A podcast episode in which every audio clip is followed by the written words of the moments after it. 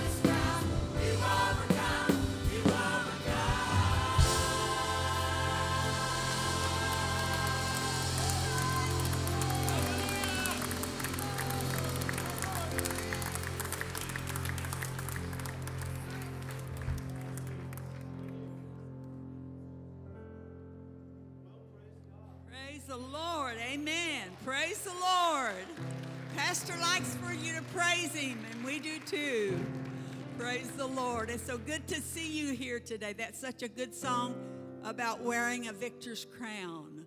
You know, people that achieve in life invest a lot in things. And uh, I was thinking about all of you that are here today. You are a good investor because you have invested your time to come to God's house to learn about spiritual things because someday you're going to get a crown.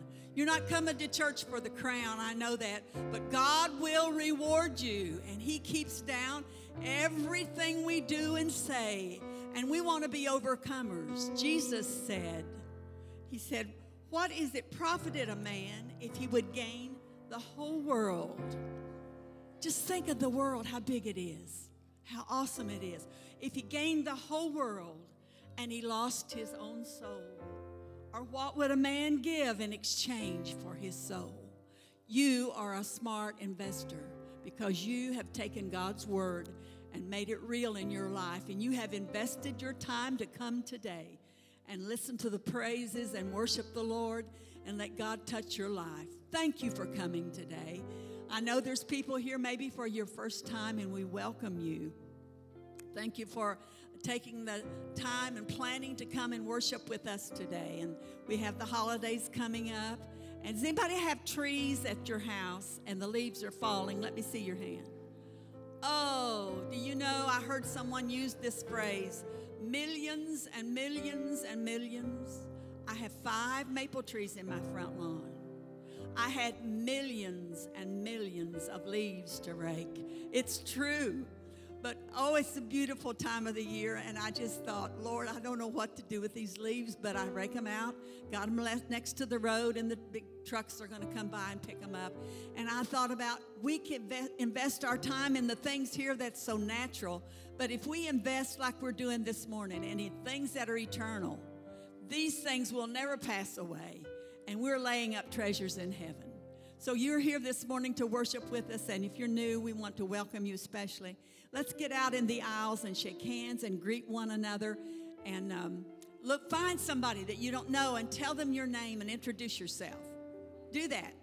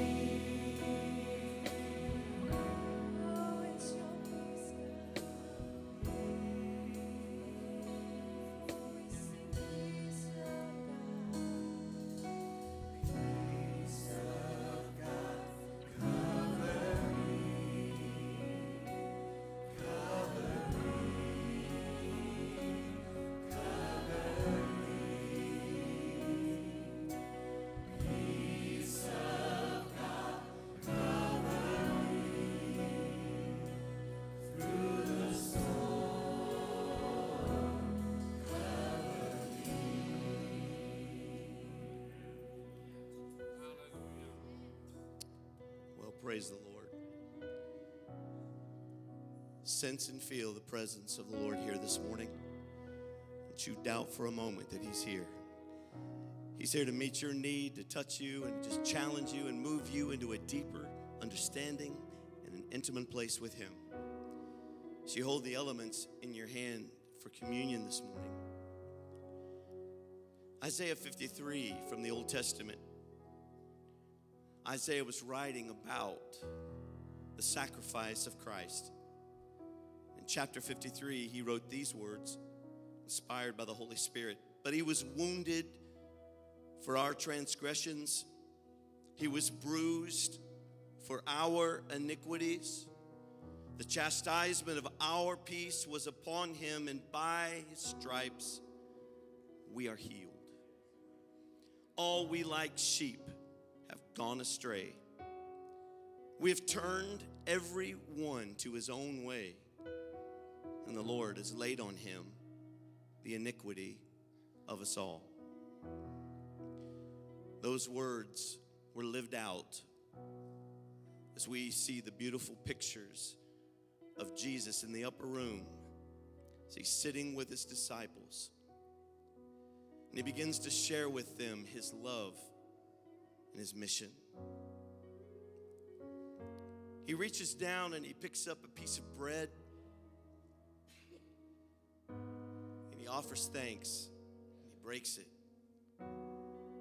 Begins to pass it around to his disciples and he says, I want you to take this and eat.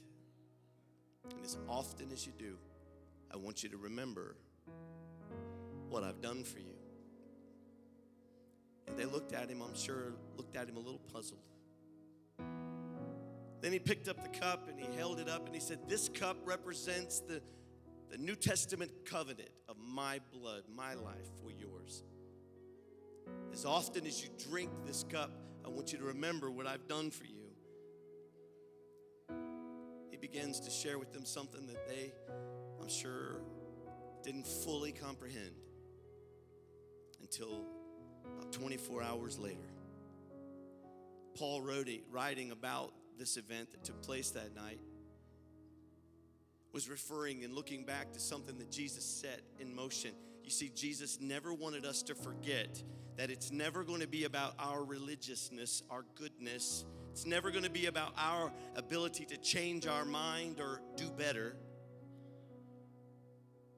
He wanted us to constantly and always remember and have moments like we're having right now, where everybody points back to Calvary's cross and remembers that but for the grace of God and the mercy of God, every one of us are lost this morning. But I've been washed. I've been cleansed. I've been forgiven, not by my own works. There's no boasting in me, but by the blood of Jesus Christ and the sacrifice that he made at Calvary.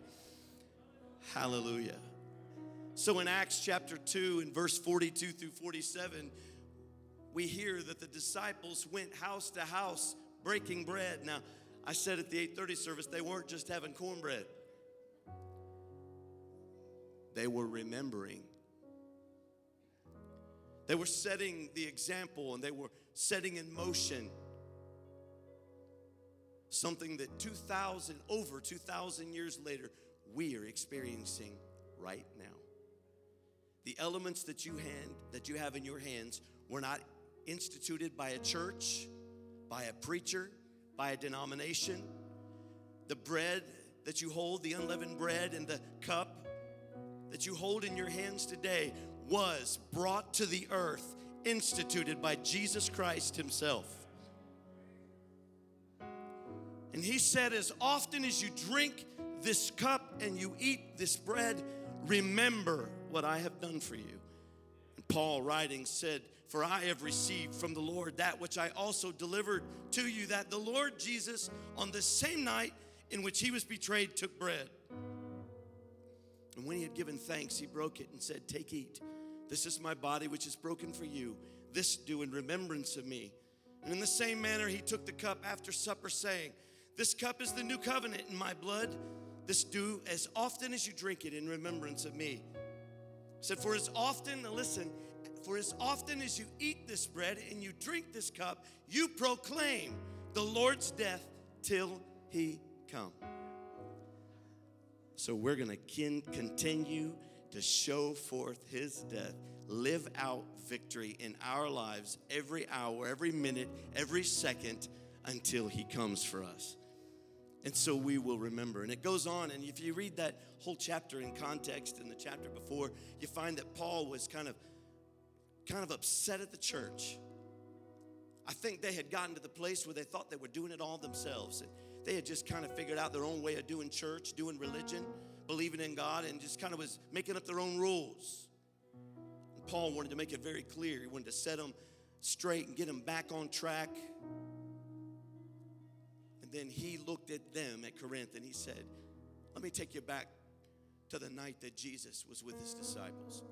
And that's what we're doing this morning. We're taking ourselves back to the moment in time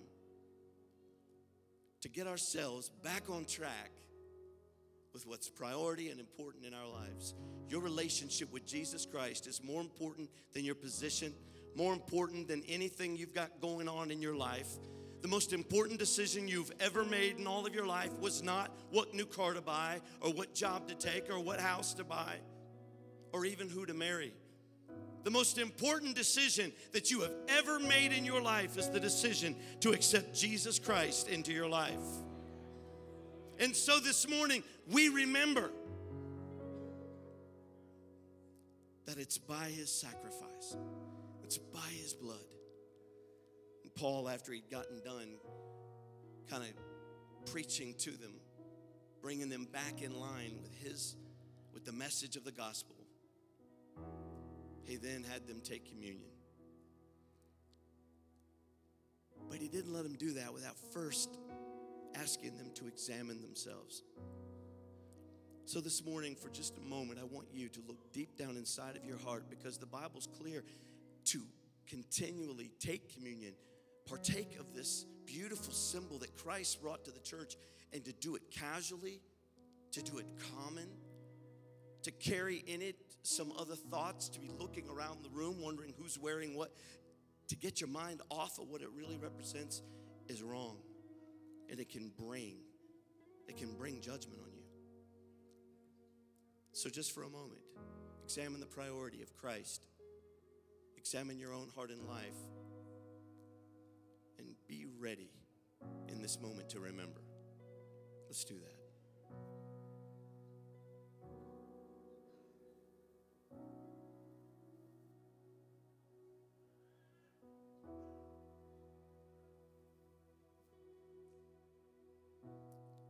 And so he took the bread. And Jesus broke the bread, gave thanks. And he said, Take, eat. This is my body which is broken for you.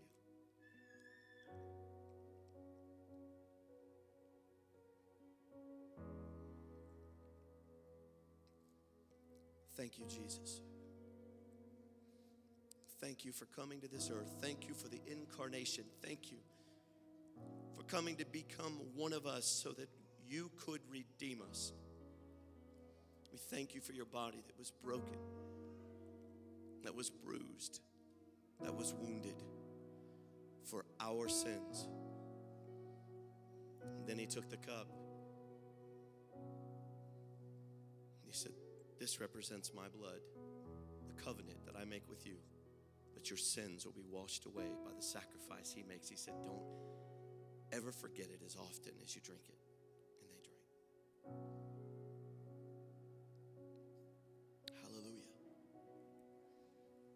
However, you connect to the Lord this morning, would you do that right now? Lord, we honor you. We thank you for the blood of Jesus Christ that washes us white as snow, for the sacrifice you made for our sins that we might have eternal life. We remember this morning. We honor you and we bless your name. Peace of God, cover me Cover me. Cover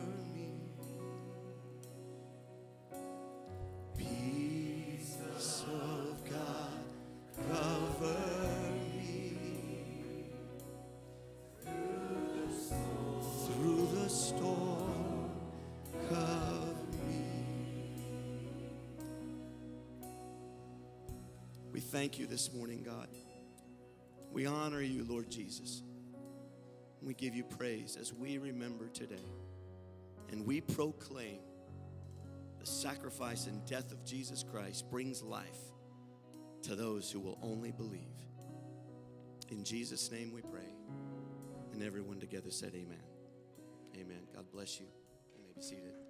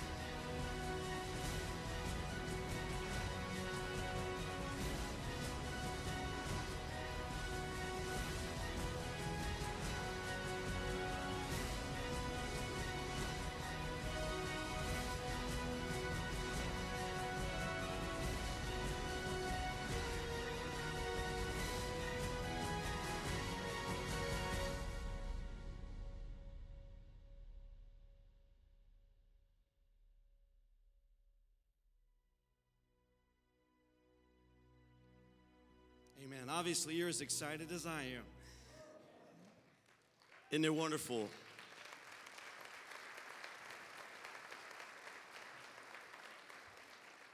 The Lord has given us much to be thankful for. We have waited 25 years for where we are now. It's 25 years ago we started scribbling on notepad paper and dreaming about the day that we have right in front of us today. It was Brother Watkins, our former pastor, it was his heart and his dream to see this take place. And I'll never forget the day as the bulldozers were building or were moving dirt out there and creating the space that we would have to build. He sat there staring out the window, one of the most precious photos I think I've ever taken in my life, and he cried. This is a, a miracle come to pass for us. We've built the hospital in Romania, a five story building where we spent years paying for that, and we went over there several times. And today they feed over 1,000 gypsy children a week, and they take care of the medical needs. And we took care of them and we built that and we focused on that. And then we helped with another church up in Barrow, Alaska. We helped them to build their congregation at the practically past, actually, they're 50, mile, 50 miles north of the North Pole, if you could believe that. They're so far up north, and I have been there, and I will, I'm not going to say I never want to go back again, but I'm going to say that it was absolutely freezing. The day we were there, it was minus 57. It was cold. And this pastor's not used to that. but we've helped them build the New Beginning Church of God up there, and we helped this in South America, in Quito. We helped that little congregation, the Hosanna Christian Center, to build their building that they're in today. And in all that process, it was afterwards that God spoke to us, spoke to my heart one day in prayer when I said, Lord, we don't want to do this for us, that we're not doing this for any personal gain. We're doing this because it's been something you put in the vision in the heart of our former pastor and in my heart all through the years. And Lord, we're just wanting to know is there a green light? And the Lord began to show me the medical care center in Romania and the church in Quito, South America, and the church at Barrow, Alaska. And He said, I'm giving you the green light. You've taken care of others. It's time now to take care of Middletown. And God began to move and work on us then. And we have built this thing, and it is up and ready to go. Last Sunday morning was the first Sunday for our nursery and toddler program. It was so awesome. I went back, I took photos. I shared this with you last Sunday. I was overwhelmed by what I saw as the little kids were checking in and coming in, finding their place, and the teachers were all happy and in place. And I'm walking out, I got tears in my eyes. I found out after service on the very first Sunday, they were packed with over 80 kids in the toddlers and nursery area. And today is the first day for Rock Island, our elementary ed education. They've opened up their center and it's open. I ran down there. That's why I came in after the welcome because I, came, I went ran down there to take more pictures and I wanted to see how it was going. And they had a room full of kids doing jumping jacks. I don't know what that's about, but they were having a great time. As a matter of fact, I want you to see what's happening back in children's church right now because technology is amazing, guys. This is where we're at right now. That's happening live back in the children's church. And they are in right in the middle of their praise and their worship. And this is Rock Island. Won't you give it up for those kids back there? Do you see that? Look at them posing for you.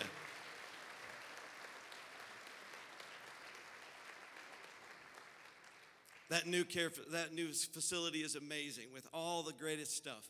Our kids are going to have a wonderful time. I told them, I said there was only one role that I wanted. I wanted Disney World Church of God. And so they've got they got tough tough pressure on them because I want it to be something that they enjoy so much. I'm thankful for what God's doing and what He's what He's been giving to us. And last Tuesday night, the young people slipped into the new auditorium for a prayer time and a worship time. And I slipped in over there because it was kind of nostalgic for me and for Richard because we were the former youth pastors, so we slipped in the back door wanting to just be quiet. And Cameron, of course, ended up calling us down front. But it was amazing to see those kids as they, the young people, as they were filling up that auditorium on a Tuesday night. Their opening night is November 18th, 19th, on Saturday night. Uh, the day before our dedication. I encourage you to make a weekend of it, to come and be here on the 19th, starting at Doors open at 5, service at 6. Their international youth director, uh, the assistant director, Brother Rob Bailey, will be here. And he is coming from Cleveland, Tennessee to help uh, with the dedication of that new auditorium. We'll have uh, Far Flung Tin Can are coming. Yeah. Somebody was having a hostess cupcake on that day. Had a little too much sugar on that day. No, that's a that's a cool name, I'm sure, and it's awesome. And they, what's awesome about them is that they are the one of the premier rock Christian rock bands that are out right now, and they're going to be here at the Oasis on that evening. So you want to come by, support the young people, support Cameron. They're still raising money for their chairs. They've all those kids have raised the money for 150 of their 250 chairs. So they got 100 yet to go. Amen. They've done a great job. So if you see a young person and they're trying to sell a chair, buy a chair. It's 40 bucks and it'll give you a seat. You can always walk in and say, hey, that's my seat. So we're excited about all that God is doing. Second Corinthians chapter 9 in verse 6 says this But this I say, he who sows sparingly will also reap sparingly, and he who sows bountifully will also reap bountifully. So let each one give as he purposes in his heart, not grudgingly or of necessity, for God loves a cheerful giver. And God is able to make all grace abound towards you, that you, always having all sufficiency in all things, may have an abundance for every good work. How many of you know that God wants you to be able to bless in ministry. He wants you to be able to give. God wants you to be able to be blessed and to be able to be a part of His kingdom work around the world. Now, your church practices what it teaches. The offerings in the 8:30 and the 10:40 service we don't keep in house. Every dime goes to the mission field. So we live off of the Sunday night offering. And I got some news for you about, about our giving. Think you should know these kinds of things. In our congregation, we have about right now 30% of our congregation faithfully pays their tithe. 30%. That means 70% is not yet come on board. Well, I want to appeal to you. And I want to ask you this morning to search your own heart about that. God wants to bless you. Now, I know I've had conversations with some who've said, Pastor, I want to give. It's just so difficult right now, and I understand. So, well, my prayer has been, and you better hang on to your hat because this has been my prayer. A couple of years ago, I did this, and we had a beautiful influx of new folks who, who started giving regularly. I just, I, I prayed to the Lord, and I said, Lord, I would love to see 100% in giving. I said, but, but, but God, I don't want to be selfish. I said, we've got 30% now, so I'm asking you for 50. 50%, Lord. And I thought that was real spiritual and I was being humble. And the Lord spoke to my heart and He said, Is 50% any harder than 100%? And I said, No. He said, Then go big or go home. he didn't put it exactly like that, but He did put it into my heart. You have not because you ask not. So, Lord, I'm asking you this morning for 100%. 100% to be a part of the programming, part of the ministry, part of our community and our outreach. We're trying to get some major outreach ministries accomplished. We're trying to do some things, and we can't do that on the 30%. We need 100%. So, Lord, I'm not asking for 50, but I'm asking for 100. And so, how many of you will now join me in agreement of prayer for 100% in our giving? Amen. Amen. Well, the Bible says that one will put a thousand to flight, two will put 10,000. So I'm assuming that this many folks will make a major dent in the enemy who tries to take all of our money. Come on. The enemy that tries to his best to rob you. I want to be a part of bringing that to the Lord. Now I know Virgil Ambergy up in heaven is probably shouting right now because he used to always tell me, Pastor, teach the people about giving. He would always tell me after every meeting, he said, Teach the people about giving. Sometimes in, the, in a council meeting, he'd lift up his hand and I'd know exactly why he was lifting it. And he'd say, You need to teach the people about giving because he knew its value. Virgil was a giver. I'm, I'm asking the Lord to touch us to do, I don't want us to worry about the economy of God's kingdom. I want us to just be blessed. And I'm not asking it for the church because how many of you know the church is going to be fine? God always takes care of his church. I'm asking for you. I want you to be blessed. I want you to be able to give when you see a need. I want you to be filled with that joy that comes into your heart when you're able to be that one that gives. And when you do, the Bible says it now, it isn't a preacher it isn't some preacher up here doing this. The Bible says, He who sows sparingly will reap sparingly, but he who sows bountifully will reap bountifully. He wants you to be full of joy when you give. And in that process, He also says, Never will my seed be out begging for bread. He'll always take care of you. He always does, doesn't he? How many can testify to that this morning? Father, we come to you. We thank you today. I praise you and I thank you that, Lord, you're the one. I believe you've laid this on my heart because you want your people blessed. You'll take care of your church. Your church, this church has been here for a hundred years, and Lord, this church is going to be going when you come. But Lord, what will we do? What will we do? Touch our hearts this morning And I'm praying, God, for 100% in gifts and giving so that people will understand the blessing that comes with serving you. I pray this in the name of Jesus Christ, asking your work to be accomplished and done through our missionaries, that, Lord, this loose offering will meet the needs in their lives. And God, you will touch Israel, that you will, Lord, as we pray for her good and seek her peace, we ask blessings upon her. And Lord, we ask your blessings upon the United States of America. Pray your blessings and strength to be with us. Guide us and direct our leaders, our government. Lord, we give that all to you because, Lord, when it's all said and done, we pay our homage and our praise and our honor to our King.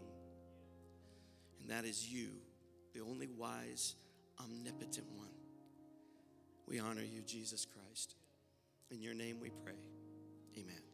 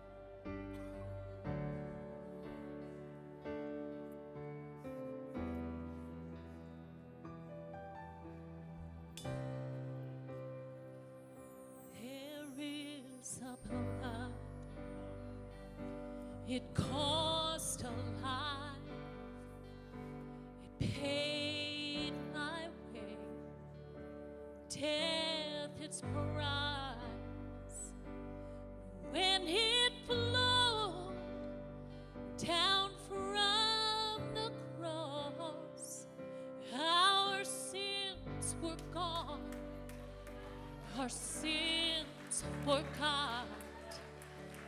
There is a grave. It tried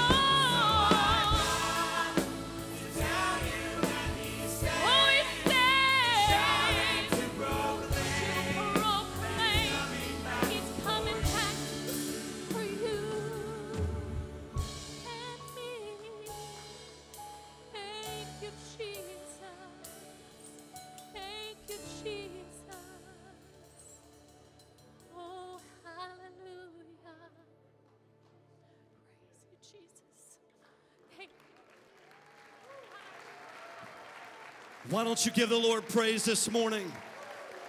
He deserves our shouts of glory, honor, and hallelujahs. He deserves our worship this morning. Don't let a rock cry out for you.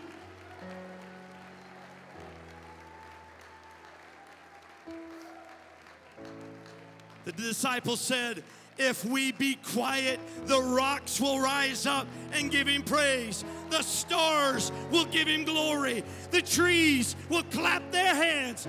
It's time to give the Lord praise.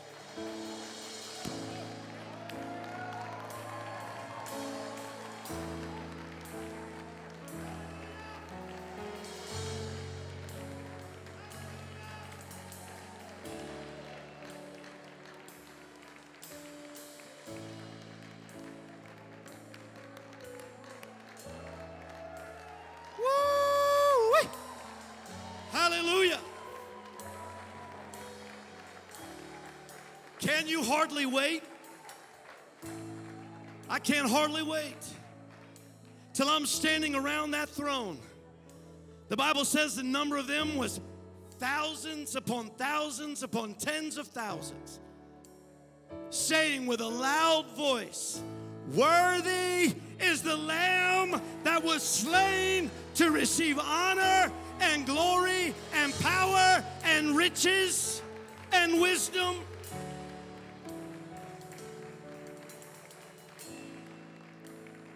I can't wait till we stand in His presence. What you're feeling and what you're sensing today, what you're seeing happen right here, I believe it's kind of like practice, Jesse. It's just kind of like practice. I can't wait. I got loved ones over there I want to see. I got, I got, I want to see David and Joshua, and I want to see what old Moses looks like.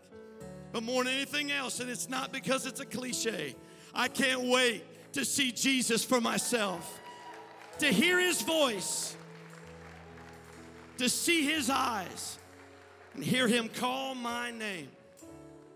He knows me, you know. He knows me. Does he know you? He knows who I am.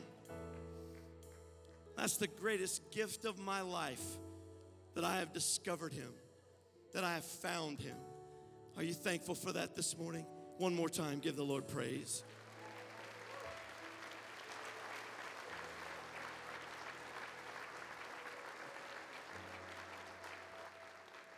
Hallelujah. Hallelujah. Oh, I sense his presence here today. We sing hallelujah. Glory to your name. See, if you're visiting with us today, we're, we're not a you know we're not a bunch of too smart Ohioans. But we've come here today not for one another. We've come here because He saved us, He forgave us, He gave us eternal life as a gift. We've come here to connect with Him. See, to me, it's all about connecting with Him. I can connect with any church, anywhere, any group, any organization. I can connect with a ministry. I can connect with a preacher. I can connect with a Christian. That's all easy to do in myself. But I'm telling you, when you get in the presence of God, man, I want to grab on to Him and hang on for all I got. He's here. You can't find that everywhere. Can't find that today. There, there's a lot of rioting on the streets these days. This is not like that. This is a celebration of a king that we love and we honor and we praise. And he says that when you praise him, he begin he sets up his throne right in the middle of where we are. How many of you know he's here today? The Lord Jesus is here. If you don't know him, if you don't know him, let me just introduce him to you because he's here today.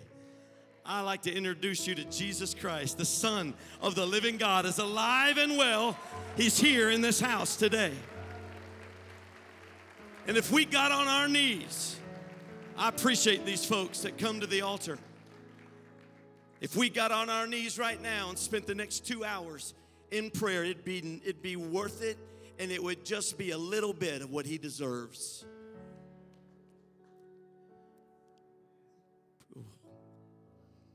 I'm gonna move on. I have a word for someone here today. This morning, I believe it's from God. I believe that He wants to get something across to us as a congregation. He wants to get across something to you that what you're going through, the secret trial, the hard, difficult time, God is going to work it to further the gospel, to edify the brothers and the sisters. And it's going to be a light and a witness to a lost and dying world. What you're going through.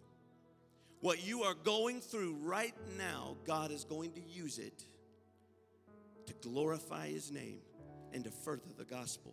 Mark down what I just said to you. What you are going through right now is going to further the gospel message of Jesus. It's going to edify your brothers and your sisters. It's going to be a light to a lost world. Can you say amen? I said all that, I, if I say that, I've preached my message. I'll see you later. I'm going home. Just kidding. Turn your Bibles to Philippians chapter 1 and verse 9.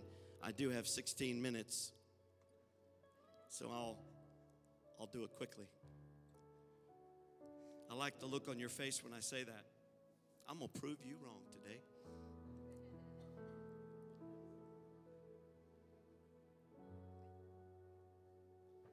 Philippians chapter 1 verse 9 going to read Listen to what this says. This preaches the message as well. And this I pray, Paul said, that your love may abound still more and more in knowledge and in all discernment, that you may approve the things that are excellent, that you may be sincere without offense till the day of Christ. Oh, I wish we could memorize that scripture. That you may approve the things that are excellent, that you may be sincere and without offense till the day of Christ, being filled with the fruits of righteousness. How many of you know I sure would like to see a lot more of the fruit of the Spirit in the church today? I would love to see Galatians chapter 5 take a precedence and priority in the lives of the church. But this is saying, be filled with the fruits of righteousness which are by Jesus Christ to the glory and praise of God. But then Paul changes changes everything right here. He, he turns around and he gives us something that is like a mysterious surprise. But I want you to know, brothers, that the thing which happened to me, mm, mm, mm, that thing, that thing that happened to you, that thing that happened to him, we're to find out what's happened to him. Well, I'll just tell you, he's in jail. That thing the things which happened to me have actually turned out for the furtherance of the gospel, so that it has become evident to the whole palace guard, every one of them, and to all the rest that my chains, my chains are not from Caesar. My chains are in Christ. And most of the brethren in the Lord, having become confident by my chains, are much more bold to speak the word without fear. You are the example, you are the benchmark, the standard of God's excellence in this earth. We're going to talk about that in the next few moments. Father, we ask your blessings on your word. I pray I'll get out of the way, and Lord, only the things you want said to your people will go forth in anointing and in power. I pray, Lord, that you'll speak to us and challenge us by your Holy Spirit as we give you honor and give you praise. In the name of Jesus Christ, we pray. And everyone said, Amen. Amen. You may be seated. I just looked back, and in my eye, I saw some of my spiritual parents, the Ambergies. Brother and Sister Ambergy, would you stand? I want people, this is a pastor, retired pastor in our state. We love them and honor them. They're visiting with us today. So good to have them and all their family. Mike Ambergy and Arena, Sue, glad to have you. And one of those, that's a Stewart boy, right? All right. I've seen you on Instagram. It's good to have you all here. These are special people to me. Me and their son Gary were like best friends way back in the in the day, and uh, it's good to see them here today. Paul's in prison. He's writing this this wonderful verse of scripture talking about you know the excellence and the fruits of righteousness and preaching to people and then he throws something in he, he lets us know all of a sudden that he kind of has an authority on what he's saying. He says, And I want you to know, my dear brothers and sisters, that everything that's happened to me, my circumstances here now, they've helped to spread the good news. Now, this is a hard saying. This isn't easy for most folks to get. Now, some of you are going to get turn up your nose and you're going to be a little upset with me today, probably. You're going to walk out of here saying, I don't know about that one, Pastor. This is a hard one to swallow. It's, it sounds very biblical, it sounds real spiritual, but are you hearing what he's actually saying?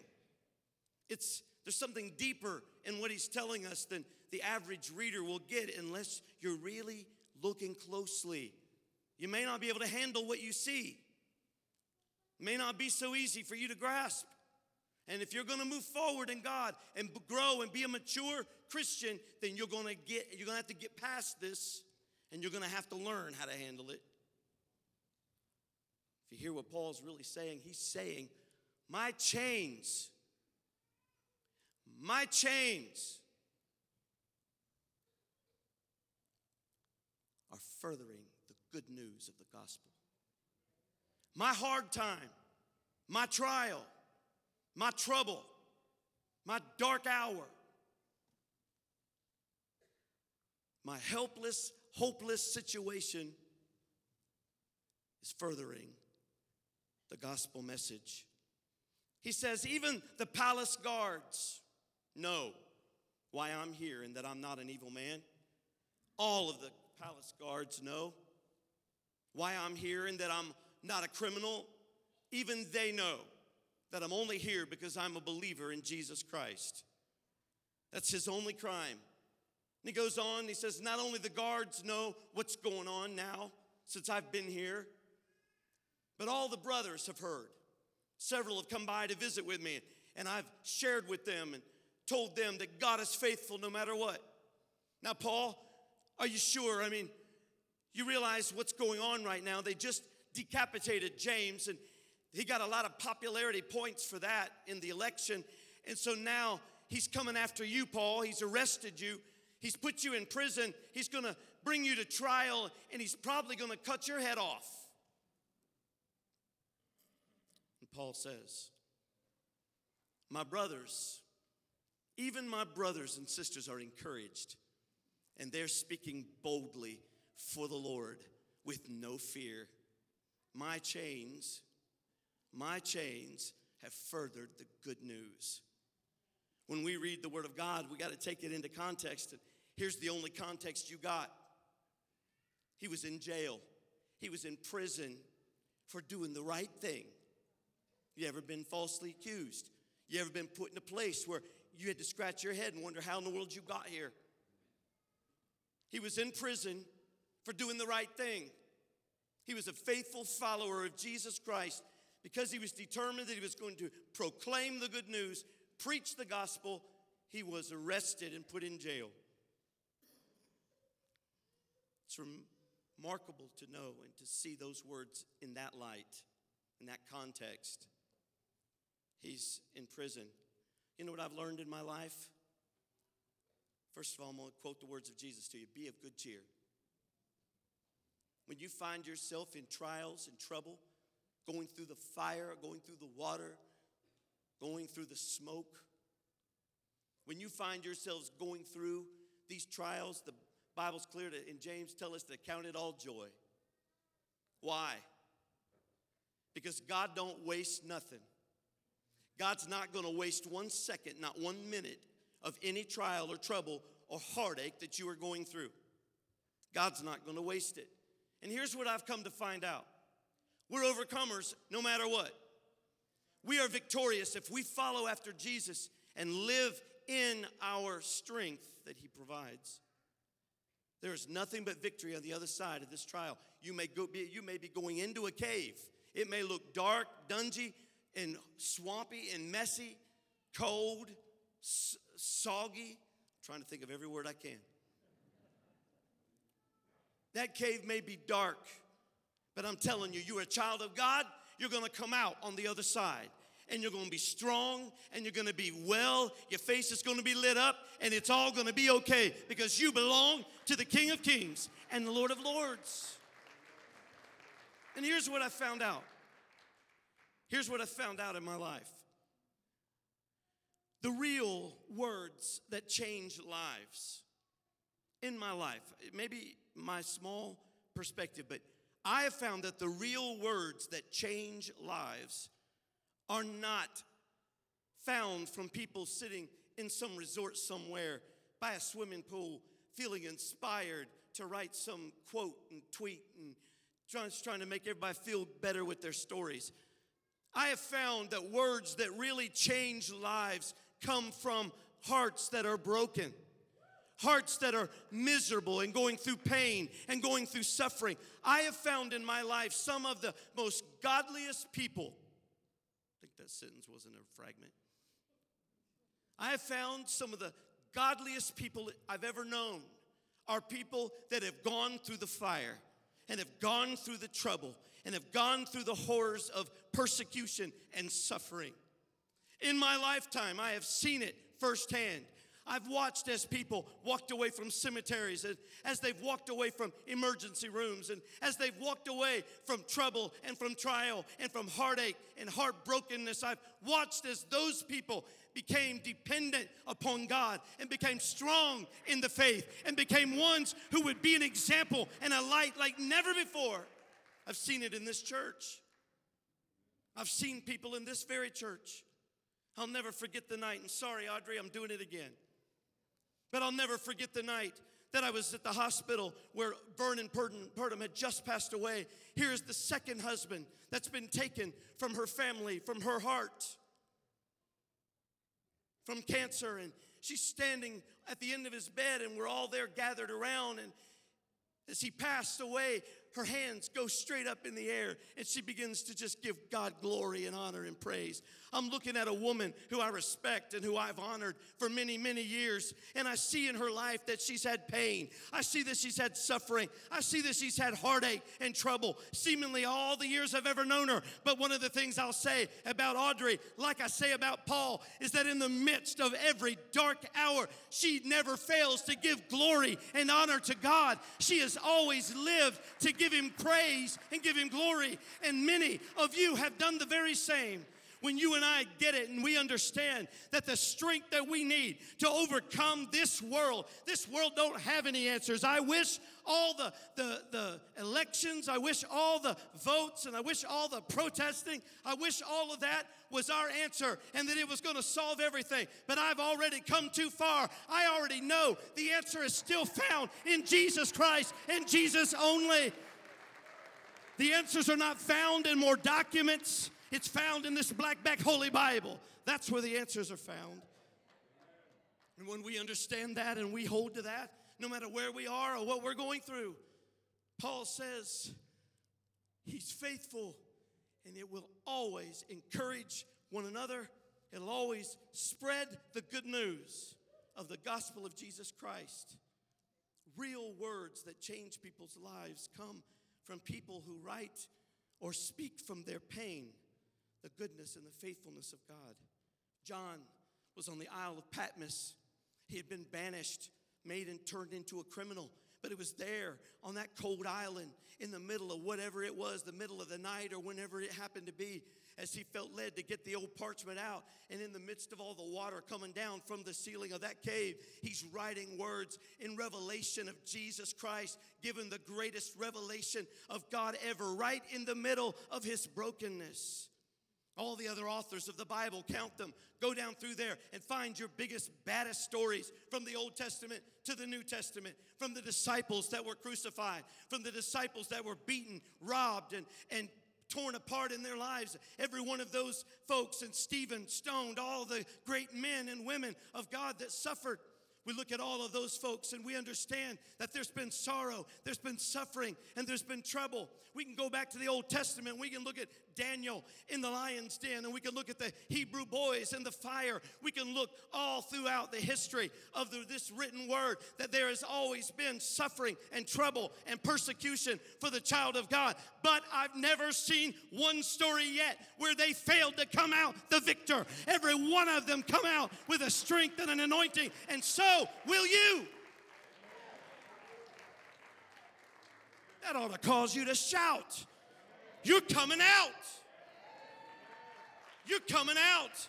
Doesn't matter that they've attacked you. It doesn't matter that they've persecuted you. It doesn't matter that they've come against you and made the pressure so hard you can hardly get out of bed in the morning. Look up, child of God, and know you have the King of Kings looking out after you.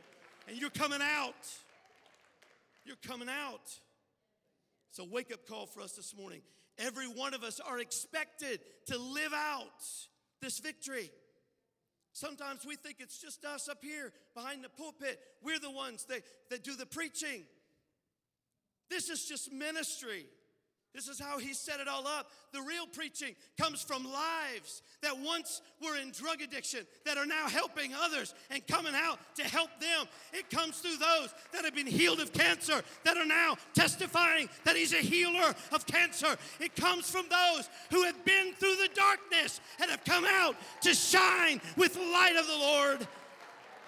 Oh.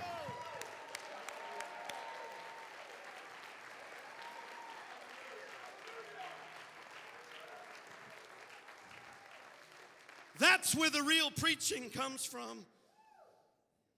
Paul says, But I want you to know, brethren, the things which happened to me have actually turned out for the furtherance of the kingdom of the gospel. When we die to ourselves, we come alive to Christ. And in that process, man, we learn to praise Him in the midst of our pain. We learn. No, isn't it wonderful? You look at these words of Paul and you think, man, if anybody had a right to complain, if anybody had a right to gripe, if anybody had a right to be down and mad at somebody, full of bitterness inside, unforgiveness inside, it would be Paul. But you don't hear one complaint. You don't hear anything from him except how much he honors God. And he says, Can you imagine? Can you imagine what it was like every time a visitor came to see him? I mean, he's chained to this guard. The history of the word tells us this went on for two years.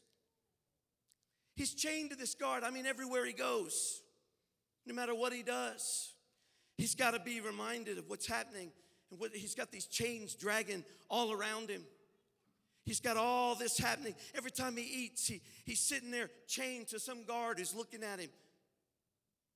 He lifts up his eyes and he, he prays over his food and he's saying, God, thank you for this bowl of beans that I got. Thank you, Lord, for this, for this food. Bless the hands that prepared it. Chank, chank. I wish I had a big old chain up here on stage. I won't say chank, chank again, though.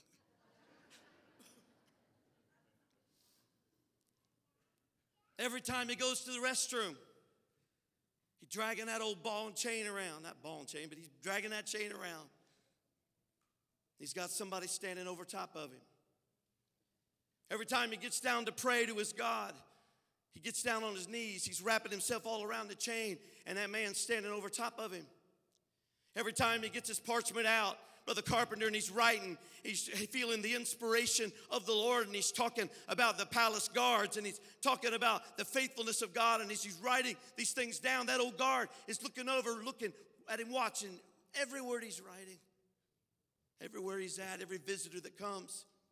That guard's got to sit there and listen while he tells them God is faithful and God is good. Go back and tell my brothers, go, back and tell my sisters, He's good, He's God. Don't let them get discouraged. Tell them to keep on the firing line and to not give up because God is still faithful no matter what. Those guards, it says by the end of it, Paul wrote in his words, he said, Man, even the palace guards know what's going on. There's no way that they stood with Paul, slept with Paul, ate with Paul, stood over top of him everywhere he went, and they didn't feel the anointing of the calling that was on his life. And you need to get that. You are anointed, child of God. Wherever you go, it's an opportunity for you to honor the Lord Jesus Christ in your chain. It's your opportunity to honor him in your chains. Don't give in. Don't give up. Don't let them get the advantage over you. Like what I heard one time, they said they could hear Paul's very thoughts. That Paul would have said, It's not me that's chained to that guard or to those guards, but it's that poor old guard that's chained to me. He's got to go everywhere I go. He's got to hear everything I, everything I say. He's got to be a part of every prayer I pray. That old guard, man, he can't get away from me. He probably turned it. By the end of it, they were probably pulling as far to the right of that chain as they possibly could, trying to get away. Hey, man, you got to do your six hours with Paul. Yeah, man, I got to do it tonight. Man, what's that? What's that? What does it look like to you? I don't know, man. I just want to get away from him. I don't know what it is about him, but I know he ain't guilty. I know that he ain't bad, but I don't know what it is. You know, I believe with all my heart there was more evangelism done inside the walls of that jail and more done there in that prison experience than any other evangelistic crusade that ever took place. And guess what? The Roman government paid for it. I like that. Caesar had to pay for it. But then the word came back that the brothers and the sisters were encouraged. They were bolder than they'd ever been. Don't you dare give in to what's going on around you. Realize that your circumstances, when you're right, and I'm not talking about we find ourselves in circumstances because of sin because we've chosen to do wrong. I'm not talking about that. I'm talking about those who are living right, like Isaiah chapter 50, where he says, What do you do when you have walked right? You've heard the voice of God and you've followed in obedience to him, and yet you find yourself in a dark place. You find yourself in a horrible ho- uh, hole where you can't get out. The writer said, I know what I'll do. When I find myself, I've done everything I know to do, and I've done it as good and right as I know, I'll just stand. And I'll stand on His name, and I'll stand on His trust that I have in Him. And that's what you and I got to do. No matter what the fire is, or the water flooding is, no matter what the trial or the trouble is, they can come against you, lie on you, persecute you, attack you from every angle. But it don't matter. As a child of God, you just look for the fourth man in the fire. You just look, oh, hallelujah. You look for the one that's ready to bring deliverance because God is going to bring you out.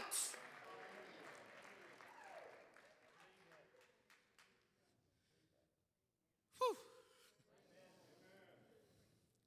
What bronchitis? that bronchitis trying to shut me up. I'm not letting it. This is my fourth week, and I think I just sound a little bit more like R.W. Schambach than I ever did. If I growl a little bit more, y'all will say amen a thousand more times. Who's chained to who?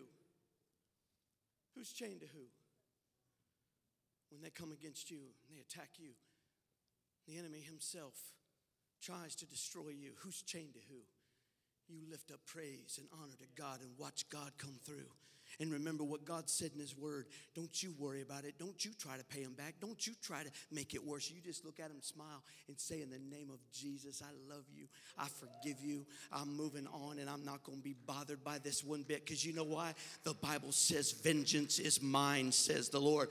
I will repay. You trust and know that God's going to take care of it. And if God takes care of the battle, you and I don't have to worry about the victor's crown. We'll have it. Amen. Trust in the Lord and lean hard upon Him. I want you to stand with me this morning.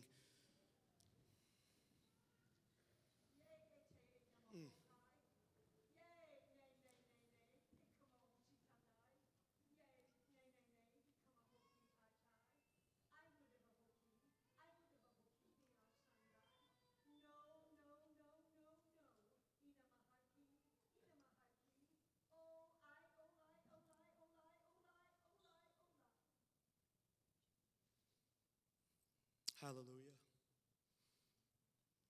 If you have that message, go ahead and give it this morning.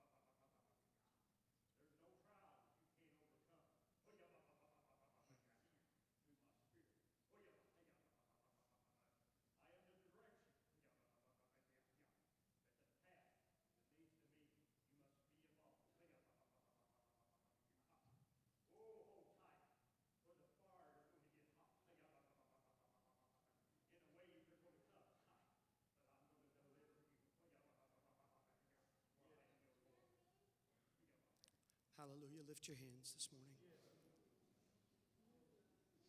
Honor the message of the Holy Spirit to us. What you've experienced this morning, we find in the Word of God a message given in tongues and an interpretation. Lord, we thank you for speaking to us by your Spirit. We surely will trust you this morning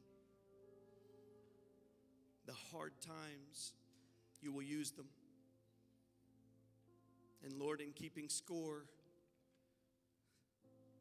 it'll not only bring deliverance to us, but it sends a message of salt and light to the lost world. And it encourages, it strengthens our brothers and our sisters. We honor you in your word today, and Lord, we will hold and embrace it tightly.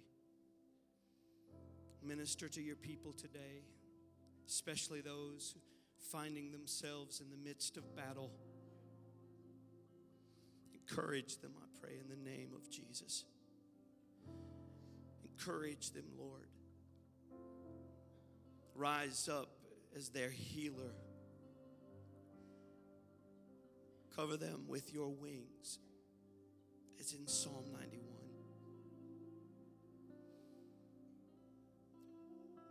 We give our battles, we give our stresses, we give our trials, we give them to you.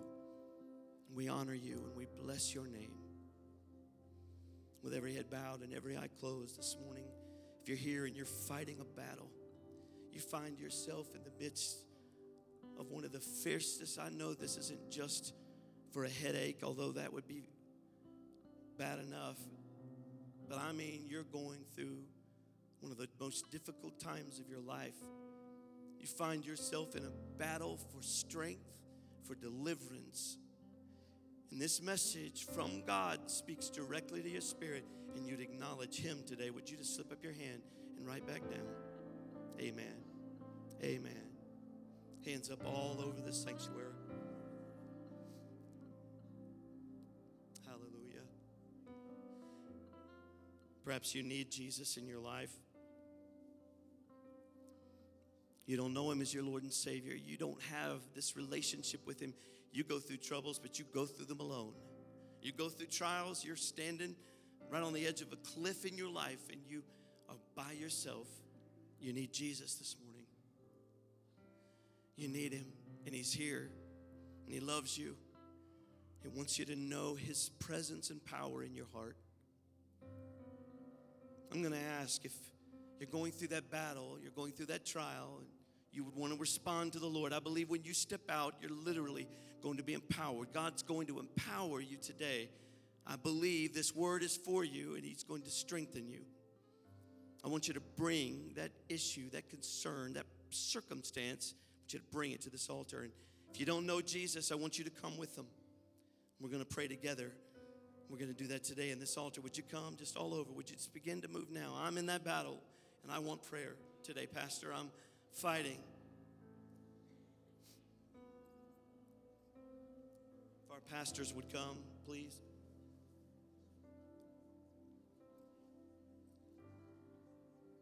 Amen. As these are coming, thank you, Jesus. Thank you, Lord.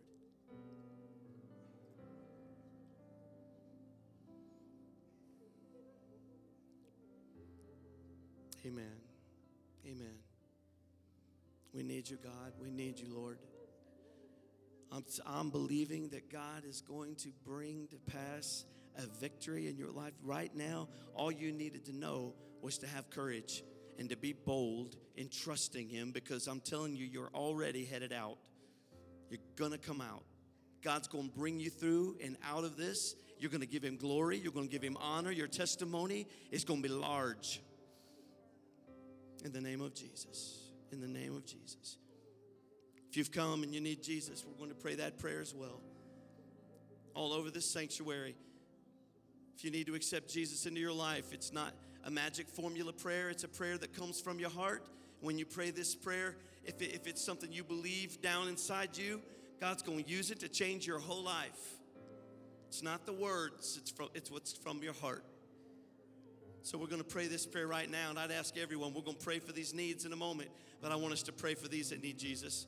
If you're here, whether you came or you didn't come, you're standing back, I want you to pray a prayer that will receive Christ into your life. You got to believe that He's the Son of God, that He died on the cross, that He rose from the dead for you, that He purchased your salvation, and salvation only comes from Him. If you can declare He's the Son of God, I want you to pray this prayer with me. Let's all pray it together. Dear Lord Jesus, come into my life. Forgive me of my sins. I accept you as my Savior. You are the Son of God. You died on the cross for me. You rose from the dead. You purchased my salvation. Be the Lord of my life. I give you myself. Complete surrender.